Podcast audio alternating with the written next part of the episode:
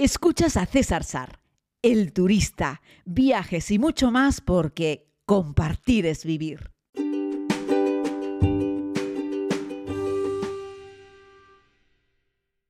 Saludos señoras y señores, saludos querida comunidad. Muy buenos días a este podcast, buenas tardes o buenas noches en función del momento en el que lo escuches. Estoy en una bonita mañana en la ciudad de Yaz, eh, en Irán, en Persia, en este viaje que estoy haciendo, en este pequeño recorrido con la comunidad. Algunos me habéis preguntado, oye César, ¿no has publicado, es decir, no has eh, ofrecido este viaje a Persia de una forma abierta, pública, en las redes sociales, como sí hice en su día, tanto con el de Estambul como las dos salidas que hice para Tanzania en este año, pues no ha sido así precisamente porque el 95% de las personas que están aquí hoy conmigo, yo con ellas, en fin, que estamos viajando por Persia, son personas que conocí precisamente en ese viaje de Tanzania y que se hicieron amigos entre ellos y dijeron, dijeron oye, queremos repetir, queremos hacer otro viaje, queremos ir a algún lugar, ¿no? Y bueno, pues una de las chicas, Pilar, dijo, oye, ¿por qué no vamos a Persia? Otras personas mostraron su, su temor, su preocupación wow, Irán no será peligroso. Y bueno, pues están aquí comprobando que evidentemente no es peligroso. De hecho, ayer estuve atendiendo a los amigos de Canarias Radio La Autonómica, donde tengo una, sección fija de, de, viajes y bueno, Kiko encantador me decía, César, ¿pero es peligroso Irán? Es la primera pregunta que recibe uno siempre, ¿es peligroso Irán? La respuesta es no. O sea, aquí hace, yo qué sé, 30 años que no ocurre nada, mm, me refiero, ningún problema, ni con turistas, ni de guerra, ni nada parecido. Eh, es cierto que es una dictadura religiosa, pero pues, también es cierto que en las calles no, no pasa nada, no hay ningún problema. La gente es encantadora cuando saben que eres de España, te saludan, te dan la bienvenida. Hay muy pocos turistas, históricamente hay pocos turistas en Irán, pero además ahora con todo el tema de la pandemia hay muchos menos. Entonces se sorprenden de ver turistas, se alegran de ver turistas. Y bueno, esa es la sensación que tienes cuando caminas, ¿no? Son una gente, además de amables, son una gente muy educada y no hay ningún tipo de problema. Es decir, tienes menos problemas aquí que en cualquier otro país musulmán. No sé si porque la mayoría de la gente aquí es chiita o porque son herederos del imperio persa. El, caso es que hay una educación muy, eh, muy significativa entre sus ciudadanos. Todo el mundo te saluda cuando llegas a un sitio, se despide cuando van, te preguntan, ya te digo quién eres, eh, de dónde vienes. Eh, son una gente muy cercana, muy afable. Tienes esa sensación de como cuando te mueves por algún pueblo en el que entras a la panadería y la gente te saluda. Bueno, pues eso podría ser Irán en su conjunto, aunque te muevas por una gran ciudad como puede ser Terán con 17 millones de habitantes, ¿no? Bueno, quería aprovechar para contarte un poco cómo he organizado este viaje, eh, por qué estoy con Jaco. Jaco igual es eh, mi fantástico guía en Turquía. Lo conocí durante la segunda temporada de la serie, durante la segunda vuelta al mundo, que fui invitado allí por el Ministerio de Turismo de Turquía, pues para promocionar el país.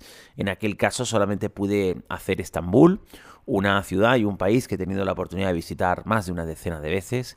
Y bueno, me colocaron a Jaco igual, que yo no lo conocía, eh, y resultó ser todo un acierto, ser magnífico. Además de ser un hombre con mucha, mucha cabeza, mucha cultura, es un hombre que ha estado relacionado con el mundo de la televisión y de la radio, es artista, es músico.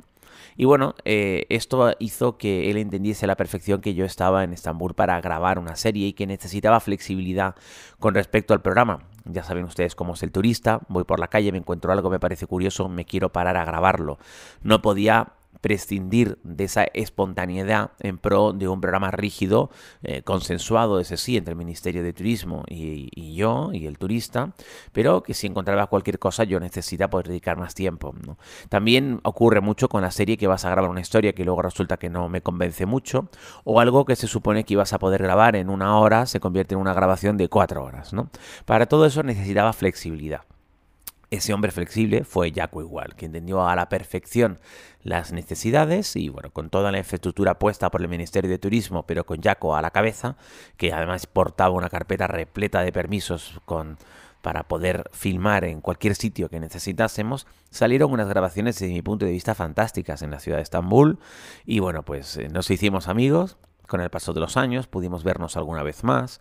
Y bueno, pues Jaco habla español, y además eh, de tener una casa en Estambul, unos años más tarde se trasladó justo antes de la pandemia a Valencia. ¿no? Pero bueno, para no enrollarme en, esa mismo, en ese primer viaje eh, con Jaco a Estambul, en el año 2011 conocí también a Nilesem, que es su, su mujer, su, su esposa, que es persa, es iraní. Nilezem es un personaje muy conocido aquí en Irán, eh, es un personaje público, podríamos decir. Nilezem es eh, historiadora, eh, escribe, escribe libros, creo que ha escrito tres o cuatro libros ya. Es una persona muy conocida aquí también en el mundo de la televisión.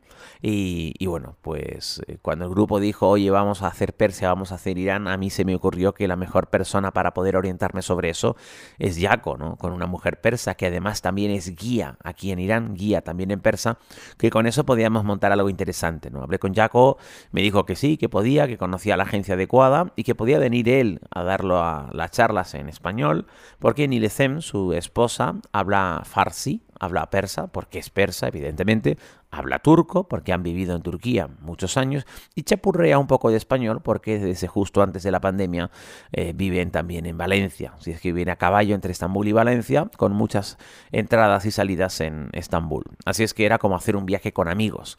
Así es que nada, aquí estamos con Jaco, que es quien nos da las explicaciones históricas y culturales en español, eh, apoyado por Nilesem, y en este caso también en la compañía de Said, que es el guía local, podríamos decir, de la agencia local, que es muy amigo de Nilesem, de la mujer de Yaco, eh, de la persa, porque bueno, se conocen hace muchos años.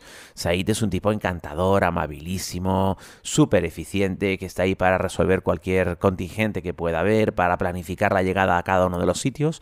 Él no habla español por el momento, habla inglés, habla turco, habla farsi, persa, por supuesto, porque él es farsi, él es persa. Y bueno, con ellos tres es con los que estamos haciendo esta ruta. Normalmente uno lo hace con un guía, nosotros vamos con tres. Bueno, están muy bien, entendiendo que además son amigos y que hay una muy buena relación y que nos están organizando un viaje espectacular. Una ruta muy parecida a la que hice yo en el año 2016, acompañando a, pues, a mi amigo Sebastián Álvaro y a algunos de sus amigos y familiares, pero eh, incluyendo algunos elementos más que yo pues no tenía la oportunidad de, de conocer, ¿no? Por ejemplo, sin ir más lejos, ayer visitamos el templo de Zaratustra, eh, el templo del fuego de Zaratustra, de esta religión, que no hay tantos en el mundo, pero que sí están repartidos por distintos lugares y que es muy interesante. Les animo a que lo visiten. Es un templo, la verdad, lleno de magia, eh, no sé, con una energía diferente, con una energía especial, donde hay una llama encendida, creo que desde el año 1400, si no creo recordar mal, pero tendría que revisar, tendría que revisar las anotaciones y las explicaciones de Jaco para confirmarlo.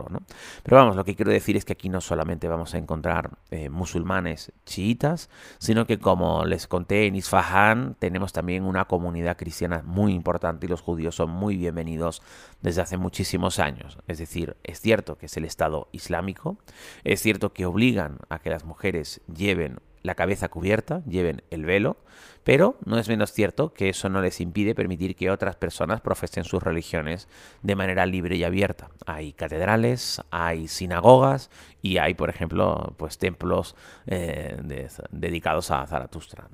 Bueno, pues eso, básicamente es lo que les quería compartir un poco, cómo ha sido un poco la organización de este viaje, por qué estamos aquí con Jaco, que a Jaco lo habéis visto posiblemente en fotos y en vídeos en el viaje que hicimos a Estambul con la comunidad, que fue un viaje maravilloso, que por cierto, con todas las personas con las que fui a Estambul y un par de personas más, es con los que me voy ahora en enero a Egipto, donde veréis también que estoy por allí. Es un viaje que no he ofrecido porque de nuevo es un viaje privado, es decir, de un viaje está saliendo otro viaje. Esto es una maravillosa locura, ¿qué queréis que os diga?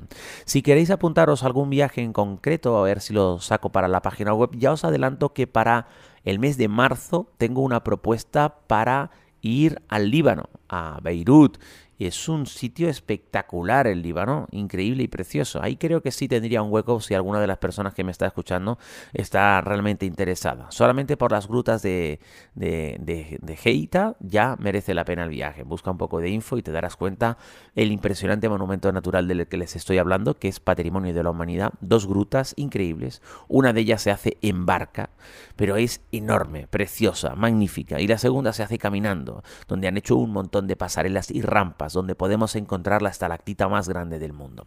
Pero bueno, si quieren un día podemos hacer un podcast para hablar monográficamente sobre este viaje al Líbano, sobre este viaje donde aterrizaremos en Beirut, un lugar histórico y precioso donde se come muy bien y donde de nuevo vamos a encontrar gente muy amable y encantadora que lo que desea es recibir turistas para hablar de las maravillas de su país. Pero, como dice alguno, de uno en uno, vamos paso a paso, aún estamos aquí en Persia, en la antigua Persia, y aún nos quedan ver sitios tan espectaculares como Persépolis, donde vamos a hablar sobre la caída de Darío, donde vamos a hablar sobre Alejandro Magno, donde vamos a hablar de cómo grandes imperios se disputaron aquellas tierras, ¿no?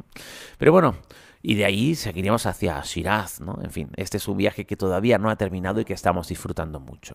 Un abrazo muy grande a todos, espero que estén muy bien, equipaje ligero, corazón contento.